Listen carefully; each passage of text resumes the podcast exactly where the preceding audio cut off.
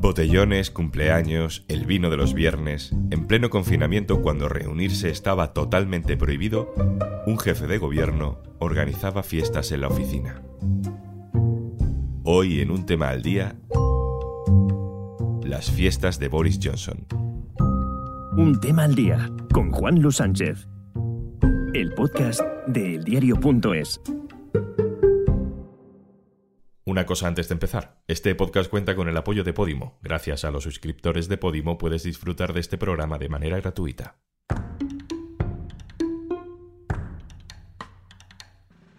Firstly, I want sorry.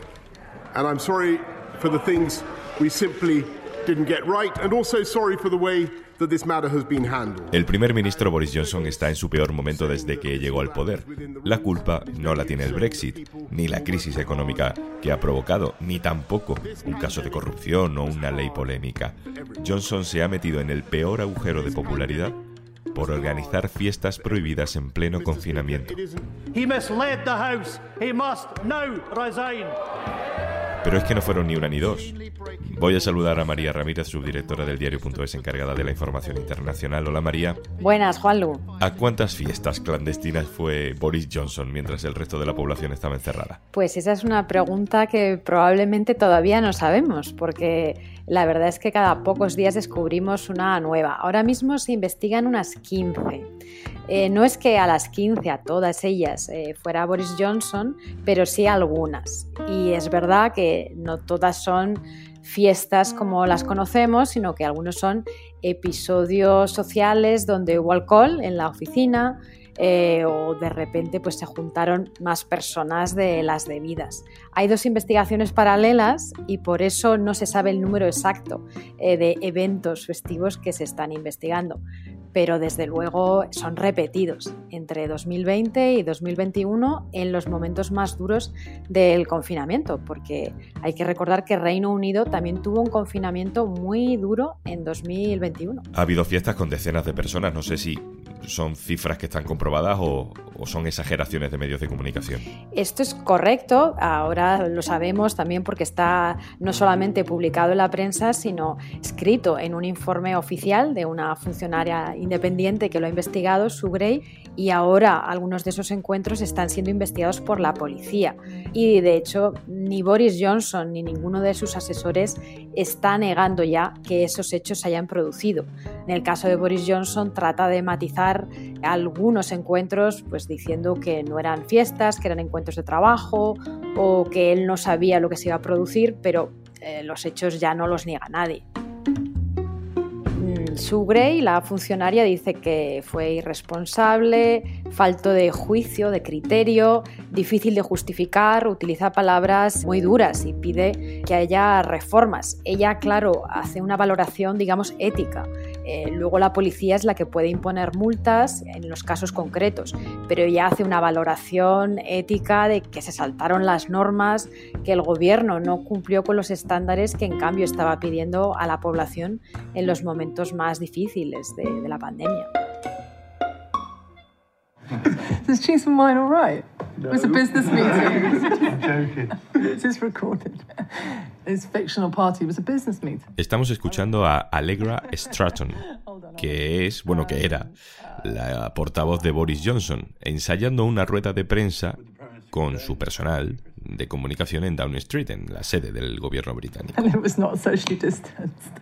En este vídeo, la trabajadora se mofa, se ríe sobre las fiestas que se celebraban en la sede del gobierno.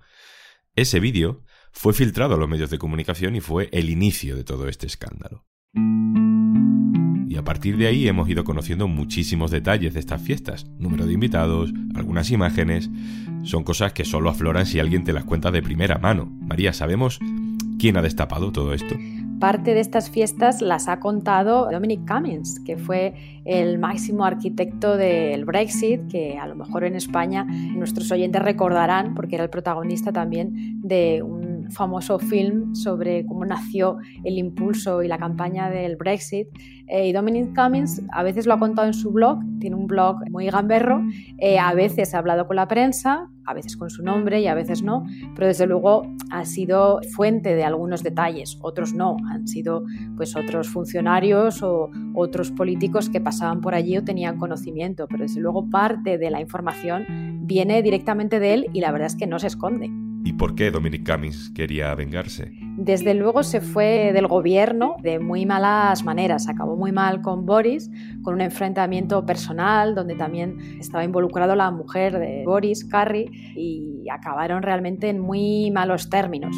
Es verdad que Boris Johnson nunca fue un defensor tan entregado del Brexit como lo fue Cummings, pero le vino muy bien momento para el principio de su gobierno porque era un tipo muy manipulador, muy capaz de llevar a la opinión pública donde él quería. Acabaron muy mal y Boris lo echó de manera muy humillante para él. Por conocer un poco más al personaje, Boris Johnson y fiesta son dos expresiones que no es la primera vez que van juntas, ¿no? En titulares de medios de comunicación. Completamente. Boris y las fiestas son sinónimos y es que se ha llevado la fiesta allá donde ha ido. Él cuando era periodista, que llegó a ser director de una revista conservadora bastante influyente que se llama The Spectator, pues la gente que estaba allí a finales de los 90 cuenta que aquello era un cachondeo, que siempre había fiesta, siempre había alcohol, era algo habitual y desde luego era como un parte de la imagen de Boris, entre el caos y la juerga, el dejar hacer, eh, todo mezclado siempre con amorío, relaciones personales y profesionales que, que, se mezclaban, o sea, realmente un ambiente de bastante cachondeo. Algo parecido a lo que llevó al Ayuntamiento de Londres, aunque con la edad se supone que se ha ido tranquilizando, pero desde luego esta permisividad con el alcohol, el hecho de que las fronteras entre lo profesional y lo personal sean bastante finas, es algo que siempre le ha caracterizado.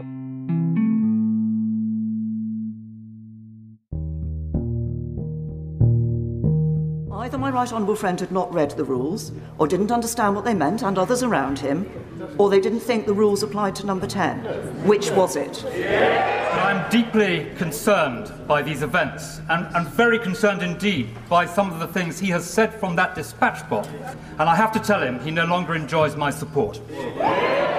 El desgaste es tal que hasta en su propio partido intentan quitárselo de encima. ¿Tienen alguna manera de hacerlo? Sí, de hecho esa es la manera en la que normalmente se van los primeros ministros en Reino Unido, porque no se pueden adelantar elecciones, salvo un proceso muy complicado y que no se suele hacer, y la manera en la que, eh, digamos, a mitad de mandato desaparece un primer ministro es que su propio partido se lo cargue. En el caso del Partido Conservador hay un comité que se llama el Comité 1922 y se llama así porque fue formado por diputados que fueron elegidos aquel año y es básicamente pues, el núcleo duro del grupo parlamentario. Aquí, si hay 54 cartas, que es como el 15% de los diputados que pidan que se debata una moción de censura interna para Boris, pues entonces se hace. Eh, luego se vota y tiene que haber una mayoría de diputados Tories que voten a favor de quitar a Boris. Y en ese caso es automático. Eh, se busca otra persona, es un proceso de algunas semanas mientras se busca un sustituto dentro del Partido Conservador y el primer ministro, pues adiós. Esto ha pasado varias veces en, la historia en Reino Unido, es habitual. A veces, por la presión un poco de lo que ven venir, los primeros ministros se marchan. O sea, lo vimos con Theresa May, que fue la antecesora de, de Boris Johnson, así llegó por primera vez Boris al poder y es algo relativamente normal y que se considera parte del proceso. María, ¿por qué crees que aguanta? ¿Por qué crees que Boris Johnson considera que, bueno, aguantando lo mismo se salva? Eh, cuando incluso medios de comunicación que en otros momentos han sido, bueno, favorables a su gobierno le dan por muerto. Boris al final es un superviviente, eh, le ha ido bastante mejor de lo que todo el mundo pensaba un poco en todas las fases de su carrera y creo que hay algo ahí de ego y de confianza en que las cosas se arreglarán y que al final desprecia un poco aparte de, su partido y piensa que, que no tendrán la fuerza como para echarlo pero la verdad es que mm, lleva semanas donde parecía que había conseguido eh, dejar eh, este, esta polémica atrás y, cada vez que la deja atrás pues sale una fiesta nueva, Eh, ahora estamos esperando a la investigación policial, con lo cual pues va a tener todavía semanas muy complicadas por delante. Bueno, pues ya veremos si aguanta y si siguen saliendo detalles de más fiestas. María Ramírez, muchas gracias. Gracias, Juanlu. I want to say sorry. I get it and I will fix it. And I want to say.